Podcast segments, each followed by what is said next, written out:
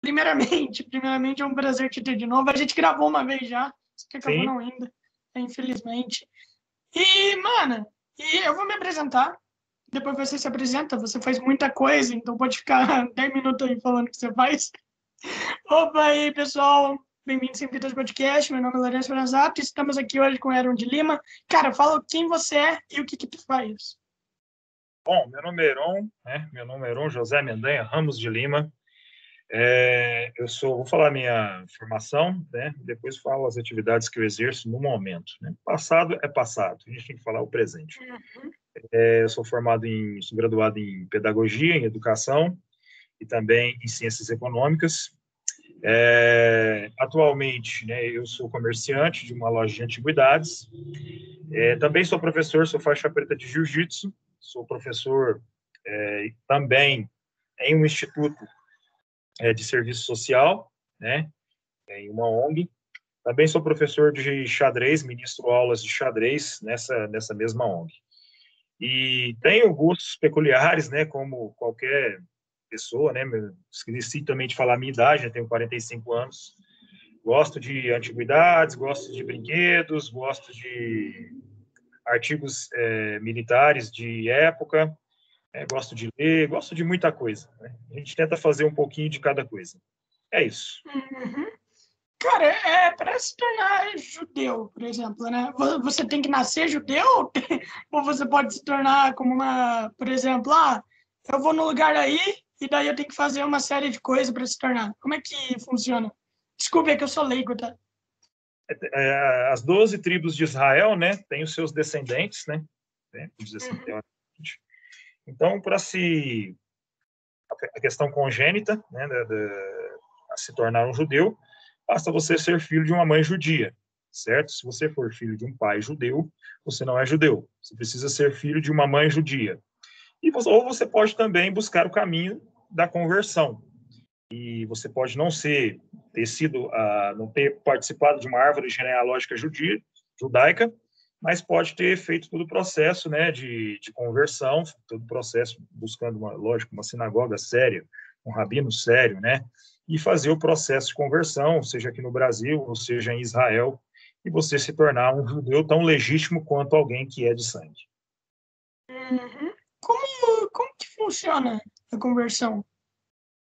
O processo de conversão judaica é um processo, é, é, não é que ele é complexo, ele é simples, mas ele desmonta a questão de que o judaísmo não faz né, proselitismo. O judaísmo é uma religião que está lá, existe por si só, né, e quem, de fato, se interessar é, em ser, se tornar um judeu, né, tem que percorrer um caminho árduo, né, tem que, realmente, primeiramente, tem que querer, tem que buscar, tem que ser um querer não é, vaidoso, mas tem que ser um querer de fato, né, de buscar ali é, uma religião monoteísta, né, e de fato conhecer. Tem que fazer, por exemplo, buscar um rabino sério, né, reconhecido, e começar uma linha de estudos básicos para o processo de conversão, que normalmente demora um ano, né, ou mais, dependendo do nível de estudo que você fizer.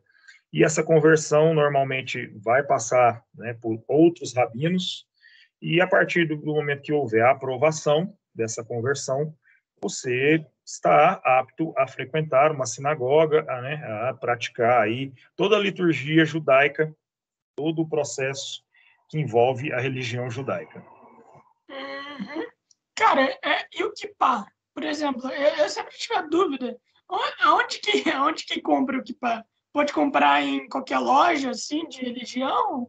O kippah não é uma mitzvah, não é um mandamento. Né? O kippah é um, vamos dizer assim, que é um acessório dentro da, vamos dizer assim, da tradição judaica, né? Não é uma obrigação se usar, mas é um acessório é, importante. Por quê? Porque é um acessório de respeito. Quando você adentra uma sinagoga, né? Quando você usa né, um kippah, você você está comunicando com as pessoas que você é uma pessoa religiosa, que você é uma pessoa respeitosa, que você teme né, o eterno, que você teme o Criador, né? Então você está mostrando ali, é, querendo ou não, você está mostrando quem você é. Então isso passa automaticamente a exercer influência também no seu comportamento, né? Porque você não pode se comportar de qualquer jeito. O cara fala, olha, que cara ali está fazendo isso, é judeu, com aquele kipá, entendeu? Então você passa realmente são dois processos de observância sobre a questão religiosa, né? O processo é, íntegro entre o caminho entre você e o Criador, né? E o processo de como você quer ser visto também pelas pessoas. Então você representa uma religião né? Alguém pode ver você cometendo um ato que não seja correto e julgar outras pessoas, que as pessoas mais fazem é julgar.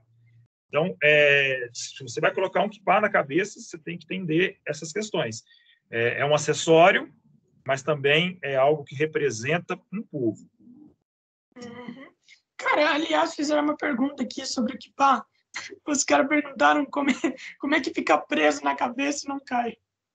Ah, isso é uma questão simples, né? É porque meu cabelo é crespo, eu sou careca, e tem uns pelinhos aqui, e como ele é de. É... Ah, esqueci, não sei se é de. Não é de lã isso aqui, mas é de um material que facilita para mim pregar na minha cabeça. É. Quando o seu cabelo é liso, você coloca um clips e coloca e ele fica seguro e não cai. É isso. Eu não sei porque a galera tem dúvidas sobre isso, eu não faço ideia, na verdade. Sim. Uhum, é simples demais. Cara, é, e quais são, por exemplo, a gente sabe que, obviamente, deve ter muita lei, né? É, na religião de vocês, muita regra. E, mas quais são as regras principais que tem? Quais são? Tem muitas. Claro. A tem muitas regras, né? Mas isso vai depender. Como é que eu vou te explicar isso? Bom, existe o livro, né? Torá, Talmud, né? E os livros principais, livros é, da religião judaica, né? Também existem as vertentes judaicas, né? cada, cada vertente tem a sua leitura a respeito da religião, né? E essas vertentes judaicas são consideradas judaicas, mas têm seus olhares, como o, mundo do cristianismo tem. Tem lá os católicos, que têm um olhar, tem os evangélicos, que têm um milhão de, de subdivisões. O judaísmo não é diferente de qualquer uma também tem as suas divisões. Tem, tem judaísmo ultra-ortodoxo, né? tem o judaísmo ortodoxo, tem o judaísmo mais reformista, tem o judaísmo mais progressista, tem o judaísmo liberal. Então, você tem vários tipos de vertentes que vêm, que fazem a leitura é, do livro sagrado de acordo com, é, muitos de acordo com que tentam ser literais, né? tentam fazer a, a literação, né? a tradução iclíteres, né, como está escrito, e tentam interpretar aquilo como está escrito, e outras versões que tentam fazer a interpretação à luz da sociedade que a gente vive, à luz dos acontecimentos né, presentes, à luz do, do, mundo moderno. Então, cada, cada uma dessas, dessas visões tem o seu nível de leis. Tem umas que, por exemplo, os ultra-ortodoxos né, só usam aquela roupa preta, só se vestem de preto, que pá, né? Estão sempre vestidos. Tem piotes, né? Que são aqueles são aqueles cachinhos né, que deixam crescer, raspam tudo, e essa parte aqui que fica na. Essa parte que a gente chama de fonte, né? Que fica aqui na. Esqueci como fala na biologia.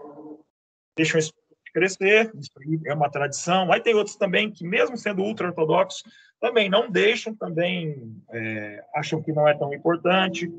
Aí tem as é, inúmeras é, leis, né, ou vamos dizer assim, é, aspectos a serem seguidos da halahá, que é a lei judaica. Então, é, eu digo que são muitas coisas, muitas e muitas e muitas coisas. A mais importante talvez seja guardar o sábado, o Shabat, que é o pôr do sol do dia de hoje, né, até o pôr do sol do dia de amanhã, que é o sábado. Então, a principal coisa, todo judeu guarda o sábado. Se não guardar o sábado, não é judeu. Né? Então, é o dia que você retira para se dedicar às coisas do eterno, às coisas do, é, do Criador, né? Então, você, normalmente você vai para a sinagoga, lá você faz toda a liturgia, as rezas, as orações, os cânticos, tá? E nesses dias, por exemplo, os judeus ortodoxos não encostam em uma mulher, não encostam. Não tem nenhum toque. Entrou no Shabat, você não encosta, nem que seja sua esposa, você não encosta. Por exemplo, entrou no Shabat, os mais ortodoxos, mais ultra-ortodoxos, não ligam um aparelho, nada, não liga energia, não liga celular, desliga celular, fica totalmente out do mundo e passa a celebrar somente as coisas né, é, do judaísmo. É isso, eu acho. Cara, e me diz uma coisa, sempre, é, vocês têm o bar mitzvah, né? Bar mitzvah, acho que é isso. Isso. É, errei aqui. Então, é, como é que funciona? É, o bar mitzvah é a apresentação da criança judia para os, os, os outros membros né, da sinagoga. É uma apresentação. Até os, 13, é, até os 12 anos, né, a menina é, é apresentada mais cedo. É interessante isso, o menino com 13. E até os, até os 13 anos, né, a criança não tem a responsabilidade total com a religião. Ela acompanha os pais, tarará, tarará. Mas aí, a partir do momento que vai chegando, é como se fosse a primeira comunhão do cristianismo. Então, é, Bar mitzvah é isso, é a celebração. Aí a criança estuda, né, faz um estudo lá para entender o que é judaísmo, para entender, principalmente hebraico, faz o estudo, vai lá na escolinha de hebraico. Aí no dia do seu da sua celebração, né, normalmente no Shabat, Aí a criança vai lá, lê um texto da Torá em hebraico, vai lá, porque ela já aprendeu a ler junto com o rabino dela, ou com alguém que vai preparar ela para fazer esse, esse, dia, vai lá, lê, parará, parará, lê, aí a partir desse dia é celebrado o bar mitzvah dela e ela está pronta para é, acompanhar e para frequentar a sinagoga como um adulto. É isso. Uhum. Cara, você acredita que hoje em dia ainda, ainda tem muito preconceito contra judeus ou não? Tem preconceito contra tudo, né? Contra negros, contra gays, contra o antissemitismo, a extrema-direita, né? E tá aí, né? Nós vivemos num país extremamente preconceituoso, né? O que, que eu chamo de preconceito? Existem dois tipos de preconceito, na minha visão. O preconceito a partir da ignorância, né? Que é aquela pessoa, ah, eu não, eu não conheço, aí viu na televisão, acha que é, acha que é daquele jeito. Depois vê, nossa, achei que era assim, pau nossa, me desculpe, não é isso. E tem aquele de má fé mesmo, aquela pessoa que realmente, talvez até conheça, mas ela prefere, né, prefere é, julgar a partir daquilo que ela acha que é. Então, são dois, caminhos. Os dois existem, né, o Brasil está lotado disso, e a gente luta contra isso, contra o preconceito racial, né, tem um grupo que chama os judeus é, da democracia, né, é, Judeus pela Democracia, é um grupo do Rio de Janeiro, formado por judeus não religiosos, descendentes de judeus, que lutam muito por essas questões. Não estão tão preocupados com a questão religiosa do judaísmo, apenas em manter a questão da tradição, né, porque são filhos de judeus, muitos que foram refugiados né, da, da, da Europa durante a Segunda Guerra, mas é, se reúnem para guardar as tradições e também lutar por questões é, principalmente como essa, de antissemitismo, né, questões aí de preconceito e tarará. Uhum. Cara, perguntaram aqui, como saber se você é descendente de judeu ou não? Cara, normalmente, uma família, né, você vai saber isso, porque sua mãe, desde quando você nasceu, ela vai te falar isso, seu pai, você vai nascer numa família judia. Mas tem também é, outros tipos de judeus, né? O Brasil tem uma influência judaica muito grande, muitíssimo grande, e eu tenho certeza que mais de 80% da população brasileira tem no seu sangue, né, tem no seu sangue é, traço do DNA judaico. Primeiro por quê? Né? Porque os judeus é, que fugiram de Portugal e, e, Espanha, né, foram caçados lá pela igreja, pela Inquisição, né, vieram para o Brasil, né, e se estabeleceram aqui no Brasil. Depois, muitos deles foram para Nova York, né, sempre judeu está fugindo de alguma coisa. Então, esse estabelecimento aqui, né, no Recife, principalmente, não sei se você já foi no Recife, lá tem um bairro judaico, lá tem uma rua judaica, né, lá. Se você quer falar de judeus, você tem que ir para Recife, né, para São Paulo, Rio, tem muitos, mas Recife é o primeiro lugar onde eles se aportaram. E a partir dali era proibido celebrar judaísmo porque era perseguição. A Igreja Católica perseguia, queria prender, matar, né, expulsou, tomou bens e mandou eles embora. Então, o que, que acontecia? Eles celebravam o judaísmo escondido, cara. Aí tiveram que mudar nome, né? O cara tinha um nome judaico, né? Um nome hebraico, ele tinha que mudar para um nome cristão, um nome português ou um nome espanhol. Por quê? Porque ele tinha medo da perseguição. Né? Vou chegar naquele país, vão me perseguir. Mas ainda assim guardaram certa tradição, que com o tempo foi se perdendo. Essa tradição judaica, né? Esses judeus forçados, nós chamamos de judeus forçados à conversão ao cristianismo, é, tiveram que ir para vários lugares do mundo, entre eles do Brasil, e essa, essa cultura judaica, né, essa tradição foi se perdendo com o tempo.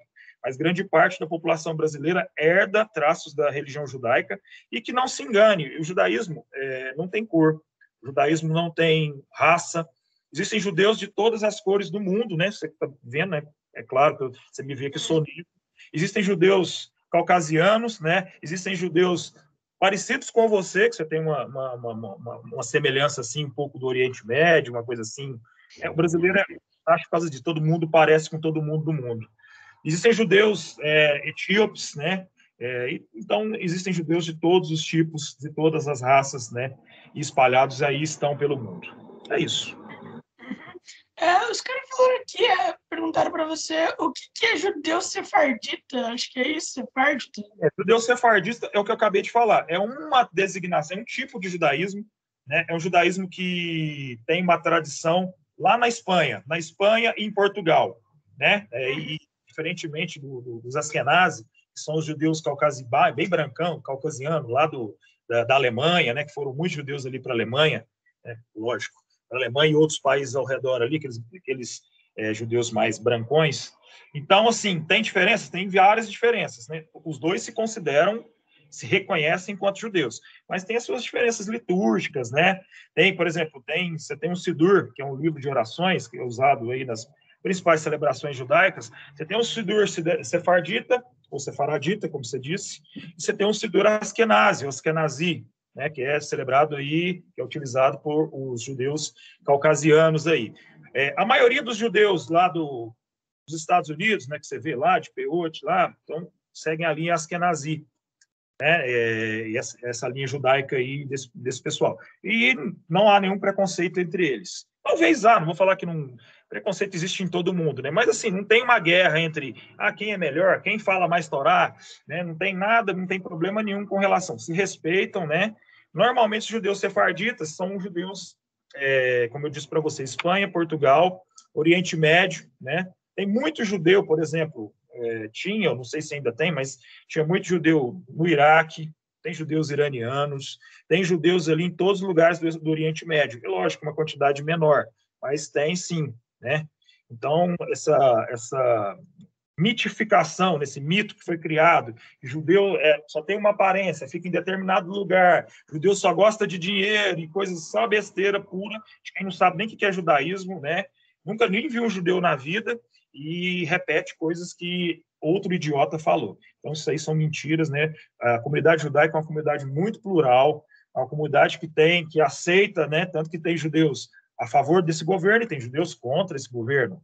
Não dá para falar, ah, os judeus apoiaram o governo tal. Ah, não, os judeus são contra o governo. Não, não tem, é plural como qualquer outro. Cara, como, como que surgiu essa coisa de judeus se importam com dinheiro? Como que surgiu? Você saberia me dizer? Parte, isso, isso surgiu né, no, dentro da... Os judeus sempre foram perseguidos no mundo inteiro. Né? Os judeus sempre foram perseguidos uhum. na Alemanha.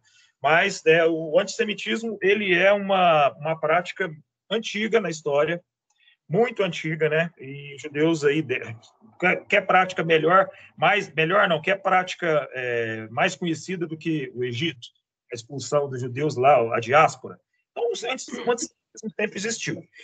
E como toda teoria racista, né, de eugenia, né, de criação de uma raça superior, você tem que criar aí, você tem que criar certos conceitos para essa teoria ser aceita, né? Existem judeus ricos, milionários? Lógico que existem.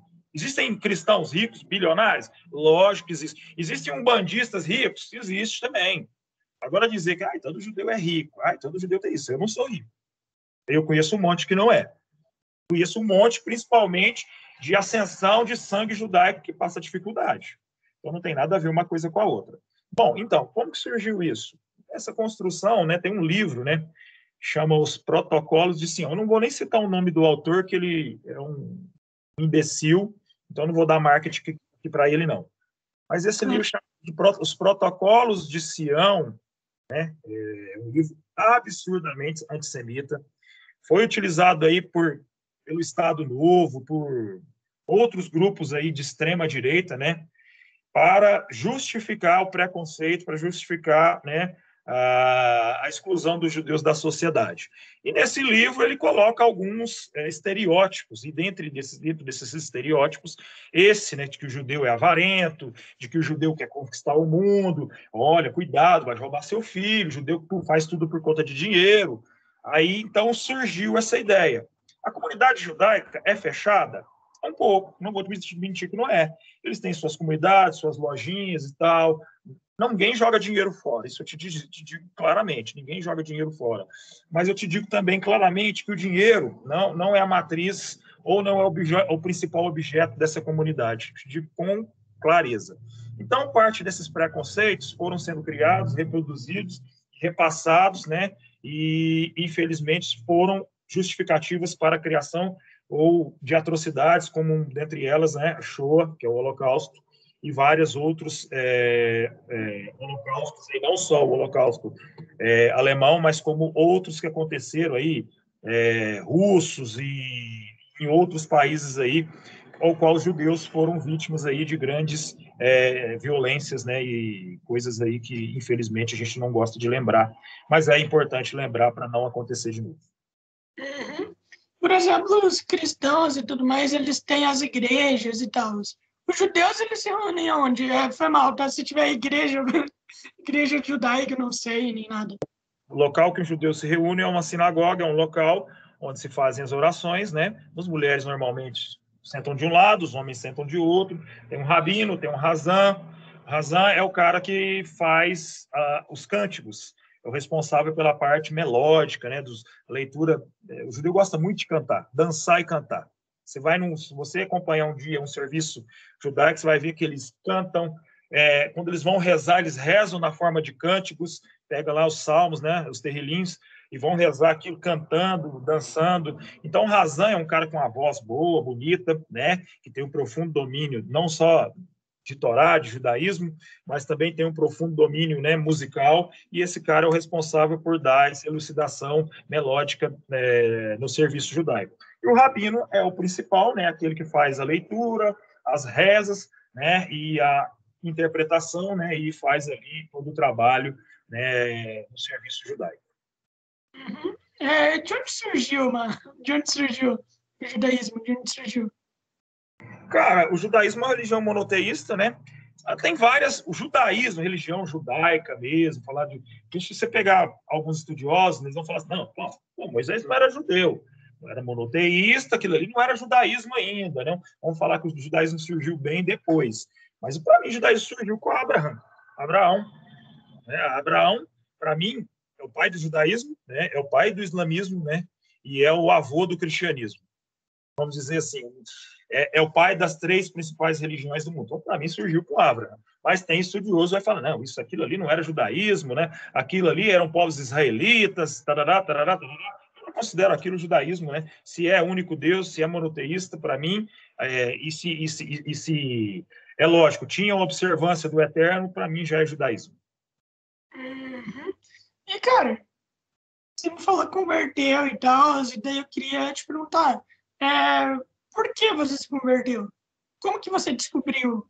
É só tocar nisso, é uma coisa muito pessoal. Né? É, claro. Cada um, cada um tem as suas justificativas para buscar o seu lado espiritual, sabedoria espiritual, né, para buscar aí justificativas para entender o mundo melhor, né? Porque a partir do momento que você não consegue entender o mundo, só um minutinho essa moto passar consegue entender o mundo pelos olhos humanos, né, você vai precisar dos olhos espirituais para tentar entender as coisas, para tentar ser uma pessoa talvez melhor, né, ou para poder fazer coisas assim melhores para o seu próximo, né? Talvez seja uma, uma mistura disso aí tudo, né? Além de também gostar da prática, né? De, além de gostar da liturgia, de me apaixonar pela, pela, pelas vestimentas, né? E tudo isso aí é uma, é uma união. E também fiz grandes amigos, aprendi muita coisa, aprendi uma língua nova, né, pelo menos um pouco, né, venho estudando direto. Mas, assim, para mim foi algo muito bom, me trouxe só coisas positivas, né, me, me trouxe só coisas bacanas. Todo, quando eu vou viajar, seja no Brasil ou fora do Brasil, as pessoas vêm conversar comigo, ah, você é judeu, tarará, aí conversa, pergunta, uns por curiosidade, outros também porque são judeus também. Então, isso abre muitas portas, né, para conhecer pessoas, e eu acho que talvez o Eterno tenha é, organizado isso na minha vida para fazer disso uma ponte para trazer é, e para tentar ser uma pessoa melhor. Você acho que foi isso. Uhum. E, mano, é, a gente sabe que, por exemplo, tem várias religiões que falando sobre vida após a morte, falando sobre a morte. Qual é a, qual é a sua visão sobre a morte? Cara, a minha visão é simples, né? Acho que esse mundo tão perfeito como ele é, do ponto de vista da criação, não do ponto de vista do, da moral, né? Não do ponto de vista quando o homem põe o pé aqui. Esse mundo, como ele é tão perfeito, né? É um mundo, assim, muito peculiar, as coisas, nosso próprio organismo, né? A, própria, as próprias leis naturais, né? Tem que ter a mão de um ser superior, né? Porque essa perfeição não poderia ser alcançada pelo acaso. Eu creio que nada é randômico, né? O acaso foi Big Bang, né? virou, veio o mundo perfeito, magnífico. Não, cara, isso tem que ter o dedo de um ser superior, né? Eu digo dedo assim, mas é, tem que ter a, sei lá, a pitada de um ser superior. Eu acho que o mundo, né, nessa perfeição, né, tirando a intervenção humana, né, que a intervenção humana é o homem que destrói tudo. Isso tem que ser um tem que teria que ter sido obra de um criador. Então eu, eu, eu, eu, eu vejo essa seguinte é, essa seguinte observação, né? Crer em Deus para mim, cara, saber que eu existo. Se eu existo, eu sou obra meu, na minha visão eu sou obra de um ser superior. Eu não poderia ser esse ser humano, né?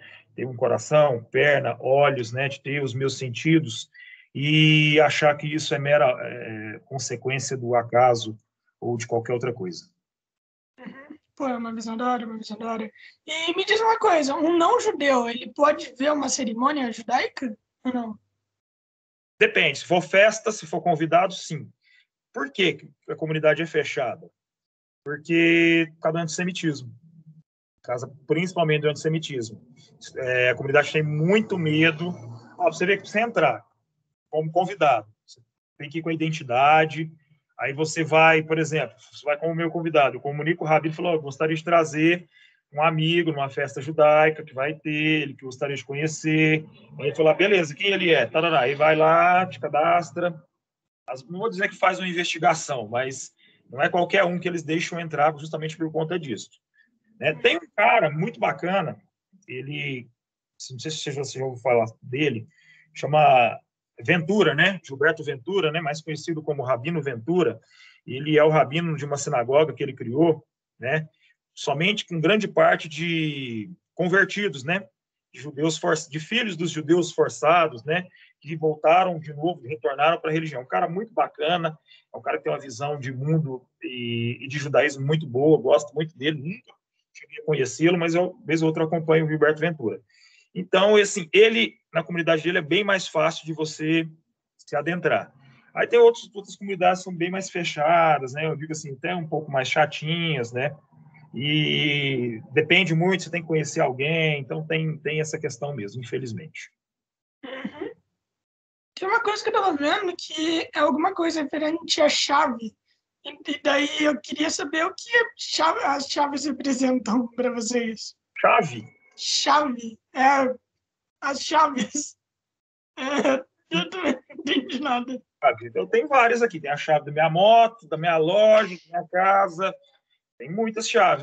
Eu não entendi é, chaves. Eu, eu, também não. É que eu estava eu tava pesquisando e tal, daí falaram, pô, o que, que as chaves representam para vocês? É. Ah, eu não entendi nesse sentido de chave. Talvez ele está falando alguma coisa de, sei, de. É, ah, sei, eu não sei. Talvez ele está falando mais no, no, no, sentido do judaísmo místico, é isso? Porque falar Deve em ser.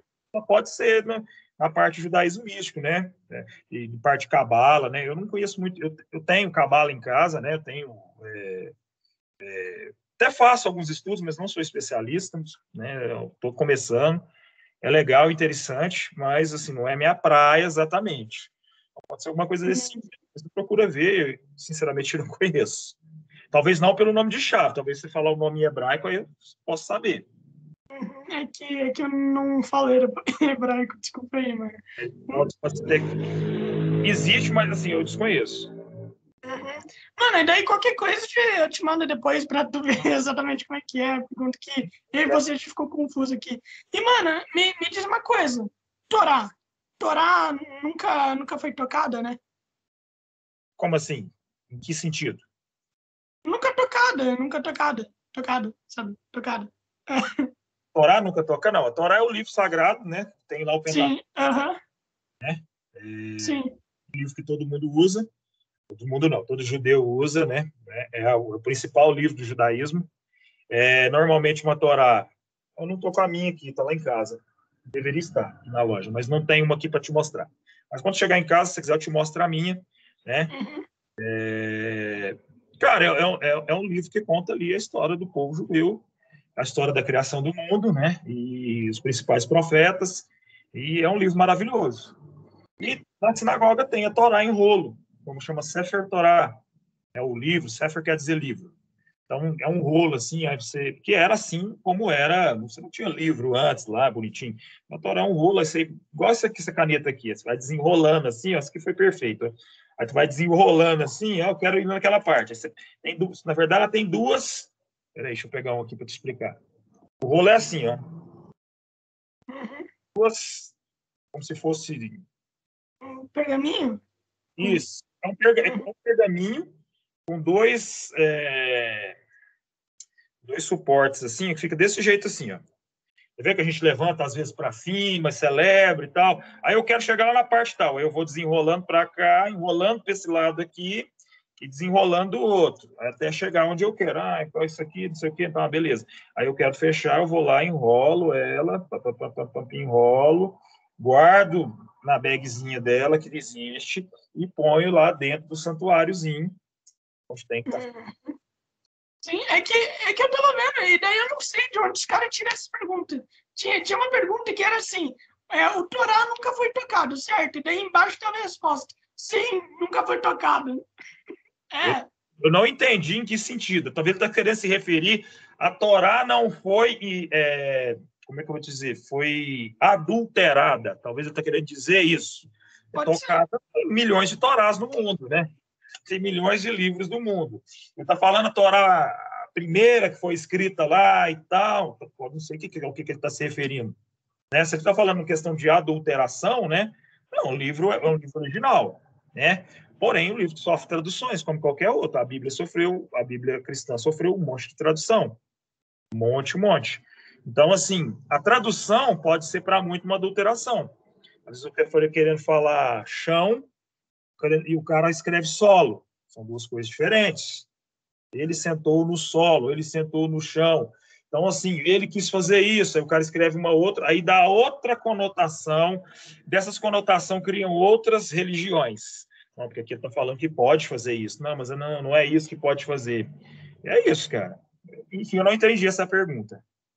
Ah, não, eu estava vendo aqui agora, eu estava falando sobre o Torá original. Ah, é autoral original. Essa questão de não ser tocada, né? É, não foi tocada por quem? Por, pelo homem? Uhum. Sim. Sim, sim, pelo homem. Pelo homem, né? Não foi a, tocar, a Torá original não foi tocado. Cara, essa informação não sei te dizer, com todo respeito, né? A gente tem que assumir quando não sabe alguma coisa. Não sei. Claro. Até que eu gostaria de pesquisar. Eu não sei tudo de Torá, né? Eu não sou não sou tão especialista assim, né? Mas isso aí eu não sei te dizer. Uhum. Tu, tu já foi para Israel, mano? Não, mas pretendo. No próximo ano, se Deus quiser, e Ele quer, pretendo ir. É, que da hora, mano. A tá fechada ainda. Assim que der tudo certinho, essa questão do corona, eu pretendo ir com minha esposa. Uhum. Pô, que da hora, mano, que da hora. Ô, daí manda, manda foto, mano. Posta foto claro, aí, daí eu... Uhum. Sem dúvida. E, e, mano... Deixa eu dar uma sugestão de tema. A gente falou muito de judaísmo, mas eu não só faço judaísmo, faço um monte de outras coisas legais também. Então, claro, eu ia falar, pô. Eu ia falar, é que. Jogo xadrez, sou professor de jiu-jitsu, uhum. falo uma ONG. Vou falar de economia também.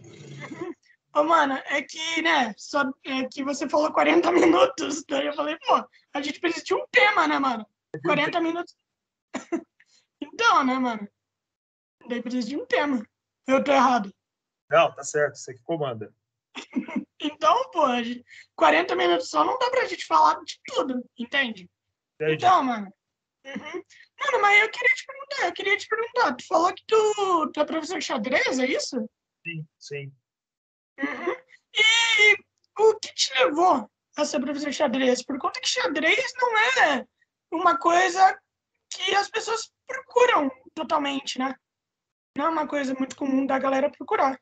Xadrez. Eu comecei a praticar xadrez é, no ensino fundamental, com os amigos na escola, né? E a gente começou a jogar na escola, começou a gostar, começou a gostar, gostar. Aí deu uma época, deu uma parada de jogar. Mas jogando assim, sem nenhum tipo de pretensão, jogando de qualquer jeito. Aí, por volta ali, quando eu estava fazendo, terminando a faculdade, que eu estava fazendo estágio, eu comecei a abrir um, um, clube de xadrez aqui na minha cidade e eu comecei a frequentar o clube.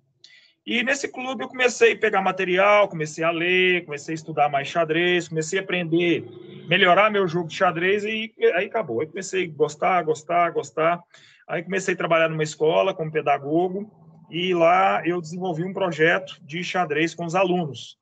Comecei a trabalhar o xadrez. Só que a diretora não tinha essa visão ainda é, mais, é, mais à frente, né? não tinha uma visão de que o xadrez é libertador, o xadrez tem um monte de qualidades que podem ser agregadas à criança, atenção, inteligência, né? Muitas coisas, muitas e muitas coisas. Então ela não tinha essa, ela tinha preocupação mais assim. Ela me queria na escola para tomar conta dos alunos, e isso aí eu não me graduei para isso. Para ficar andando atrás de aluno, né? Tomando conta e olhando só disciplina. Aí não deu certo. Eu fui para outra escola, não deu certo, saí. Aí fui para uma outra escola, né? E de um outro, um outro diretor. Eu tive um espaço um pouco maior, mas nem tanto também. A preocupação com disciplina era tudo. Mas consegui desenvolver alguma coisinha nesse ano e a partir daí comecei a gostar bastante. comecei a levar os alunos para campeonato, comecei a fazer um trabalho mais intenso de estudo do jogo né, e de ensino. Aí, beleza, joguei, joguei, beleza. Aí saí disso aí, fui, minha vida mudou, fui trabalhar em banco, né? Trabalhei no mercado de ações tal, fui fazer estudar economia, esqueci do xadrez, que é um bom tempo sem jogar xadrez. E a partir de, do, do ano passado, eu tive a oportunidade de é, voltar a praticar, a ensinar xadrez, de, primeiro de maneira online, né, nesse instituto que eu exerço uma atividade lá, um instituto é, projeto social, e o pessoal gostou muito e a gente colocou isso quando foi aberto, né, foi dado o aval para voltarem às atividades presenciais, a gente voltou com um projeto de xadrez forte né, nessa escola. Os meninos adoram, né, eu trabalho com eles, não só jogar xadrez de qualquer jeito, tento fazer um xadrez de qualidade, ensinar a eles é, a parte teórica, técnica, né, científica, né, e implementar também temas transversais, né, de respeito, é, de xadrez, ele lida muito com as questões, é, principalmente de saber ganhar, de saber perder, né, de entender quando você deve desistir, de entender quando você não deve desistir, e aí foi, vem acontecendo. É mais ou menos isso. Sim, sim, mano. E quanto tempo normalmente demora um campeonato de xadrez para terminar e tal? Modalidades. As modalidades de xadrez, existem várias modalidades, né? Tem o xadrez de 5 minutos, de 15 minutos, de 30 minutos, tem o xadrez pensado que aí demora mais tempo, né? então tem várias modalidades. Depende da partida que você vai jogar.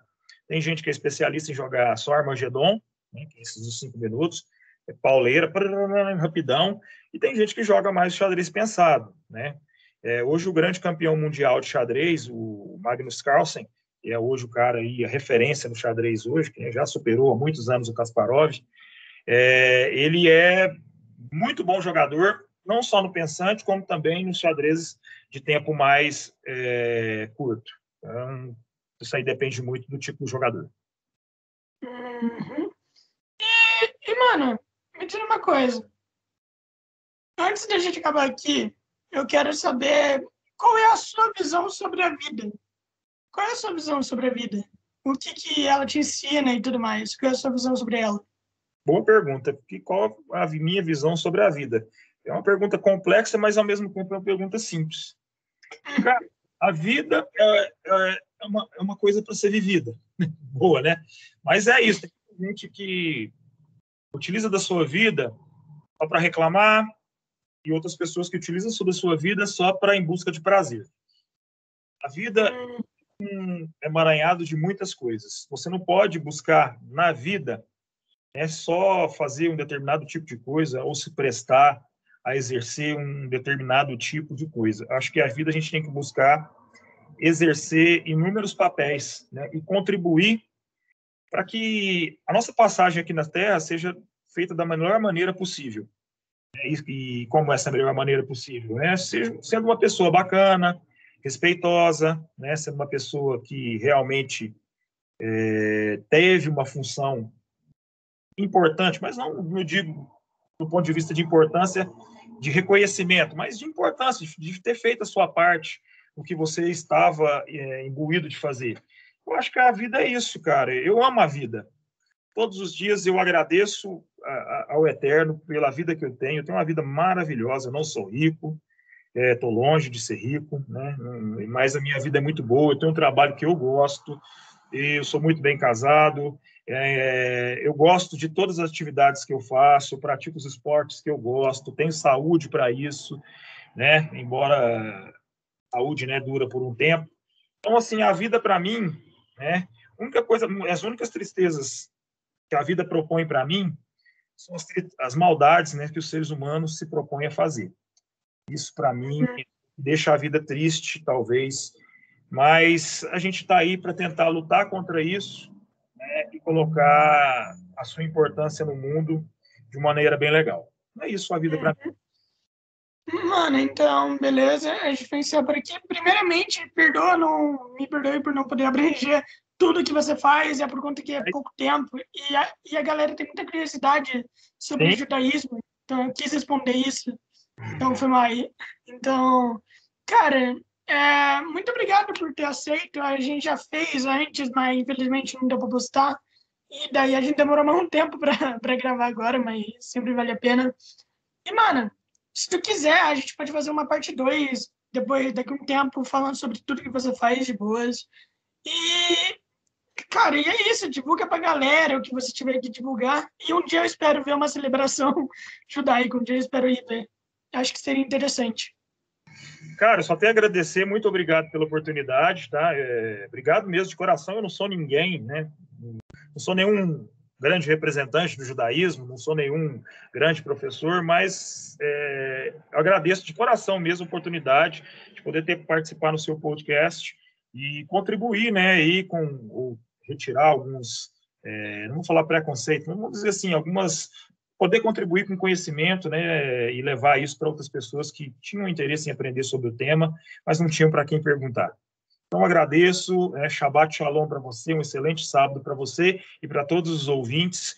E é isso, muito obrigado e continuaremos numa parte 2. Shalom. É isso, mano. Falou.